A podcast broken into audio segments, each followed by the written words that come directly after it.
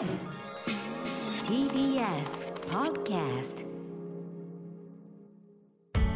発信型ニュースプロジェクト。TBS ラディオ905-954おぎゅうえちきセッション。西村大臣は感染防止で頭がいっぱい。菅総理酒類提供停止要請を謝罪新型コロナウイルス対策で政府が酒類の販売業者に対し酒の提供を続ける飲食店との取引をやめるよう要請し昨日その方針を撤回した問題で菅総理が事業者に不安を与え誠に申し訳なかったと謝罪しました。謝罪の際菅総理は報道陣に対し一連の要請の内容については議論したことがないと強調。また今回の要請を行おうとした西村経済再生担当大臣の責任について菅総理は西村大臣は感染防止のために朝から夜まで頭がいっぱいでいろんな対策を練ってきている。やはり丁寧に説明していくことが大事に思いますと述べました。これで酒類の事業販売者への要請と酒類提供停止に応じない飲食店に取引先の金融機関から働きかけてもらう2つの方針を撤回したことになりました。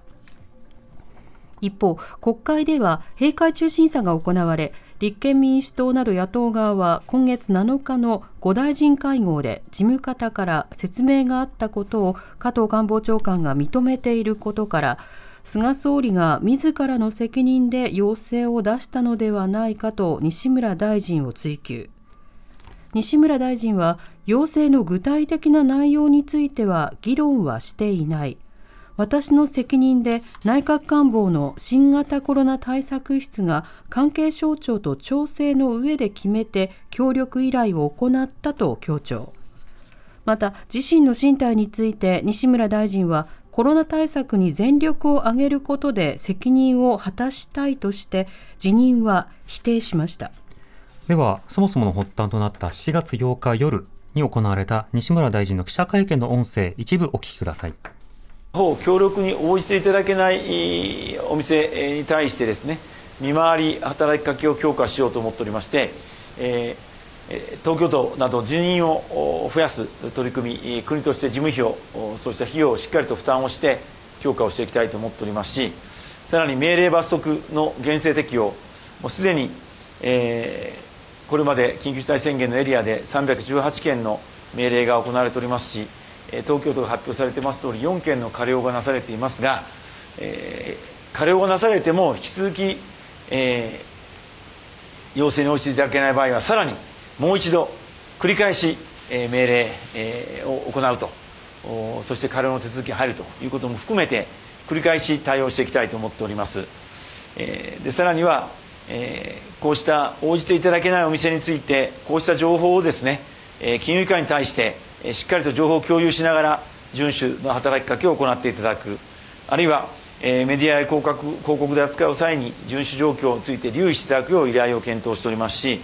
種類販売事業者に対して応じていただけない店舗との取引を停止するよう依頼も要請を行うこととしておりますこうした取り組みで協力いただいてるいただける店にはしっかりと協力金を早く支給をするいただけない店には応じていただけるように対応を考えていくということであります。次はというわけで7月8日に行われた西村大臣の会見の音声聞いていただきました、はい、でこの西村大臣この喋ってる時はですねパワーポイントをこの指し棒でこう指しながらこれもやりますこれもやりますというふうにこう説明をしているのであって西村大臣が思いつきで発言をしたわけではないというのは当時からわかるんですね。うん、でその中で何を言っていのかといたのかというと、まあ、飲食店に対して政府からもいろいろ働きかけを行うと。で、場合によってはペナルティを課していくよということを述べている。で他方で、そうした情報というものを金融機関などにこう、金融機関などと共有をして、つまりそう政府が金融機関などに対してそうした情報提供を行って、これがあの応じてくれない飲食店リストですよということを、まあ、渡す格好になると思うんですけれども、うん、他の方法浮かびますか？ないと思うんですけどね、はい、でそういうふうに共有した上であの金融機関の方からも働きかけを行ってもらうっていうような、まあ、そうしたことを発信したということになるわけですね。でこうしたようなその、えー、西村大臣の発言が、まあ、波紋を広げまして、うんはい、当然ながら記者たちもえこれは政府方針なの、うん、西村発言と言ってるけどこれ菅政策じゃないかということで、翌日の菅総理のぶら下がりで、えー、記者たちが尋ねているので、その音声を聞いてください。西村大臣が酒の提供を続ける飲食店に対し、取引先の金融機関からも働きかけを要請することを示しました。これは法的根拠はあるんでしょうか？あの私、どういう西村大臣が発言されたから承知しておりませんが、まあ、いずれにしろ、この飲食の皆さんに今回も大変、えー、ご迷惑をおかけするものでありますから、まあ、政府とすれば従来のようにですね、えー、この支援金ですかそうしたものについては先払いも辞さないような形で、えー、お願いをすると、まあ、そういうことを決めておるところであります。まあ、この発言について後々も、まあ、あの効力確認されると思うんですけれども、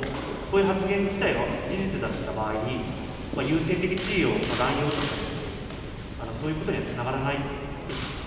あの家庭のことについて私、答えること控えますけれども、西村大臣というのは、そうした趣旨での発言は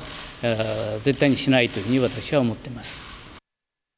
はい、菅総理の4月9日の会、えー、ぶら下がりの音声を聞いていただきました、はい、あの家庭のことについて答えることを控えますと言ってますけれども西村大臣が会見で発言をしたことについて正しているということになるわけですね。そして家庭のことは答えないと言いながら架空のことは答えてるんですよ。西村大臣はそんなことは言わないっていう。絶対に。フィクションを、述べてるわけですね。でも実際上西村大臣はそうした発言を行って後に撤回するということに至っているということになるわけです、うん、で菅総理え今日の午前にぶら下がりに応じまして、そこではどういった発言があったのか、記者とのやり取り聞いてください。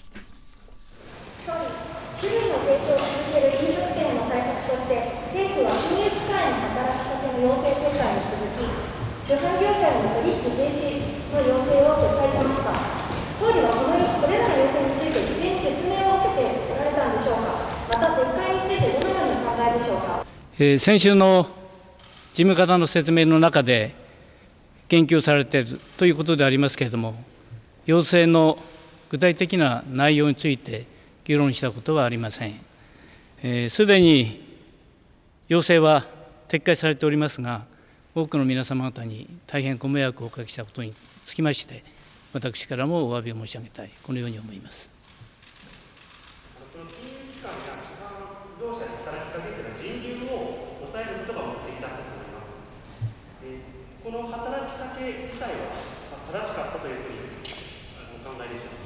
私申し上げましたけれども、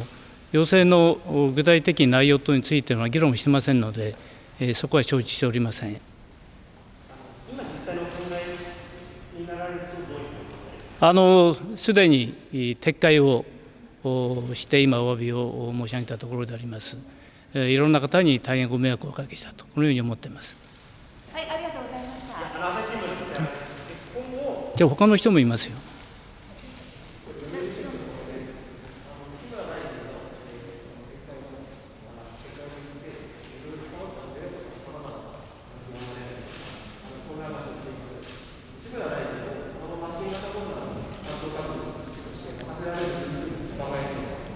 あの西村大臣は感染防止のためにですね、えー、朝から夜まで、えー、頭がいっぱいで、え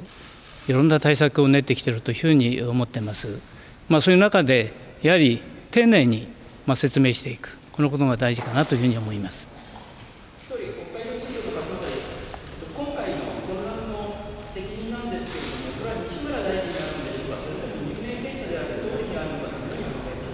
あの内閣として、えー、やはり、ご関係者の皆さんに迷惑をかけるようなことは、そこは避けるべきだというふうに思います。みんなでそこはしっかり対応していかなきゃならないと思います。はい、今朝の菅総理のぶら下がりの音声を聞いていただきました。実はこれあの記者の質問ちょっと聞き取りづらかったと思うんですけれども、はい、聞いたことに答えていない、あるいは聞いたことを公明にずらしている、あるいはさらに質問しようとすると候補が打ち切ろうとしたにもかかわらず、いや他の人もいるんですけどというふうに聞いた記者があたかもマナー違反をしたかのようにこう捉えるというのいろいろ問題含みのやり取りでした。このやり取りさらに4時台の頭で紹介したいなと思います。はい、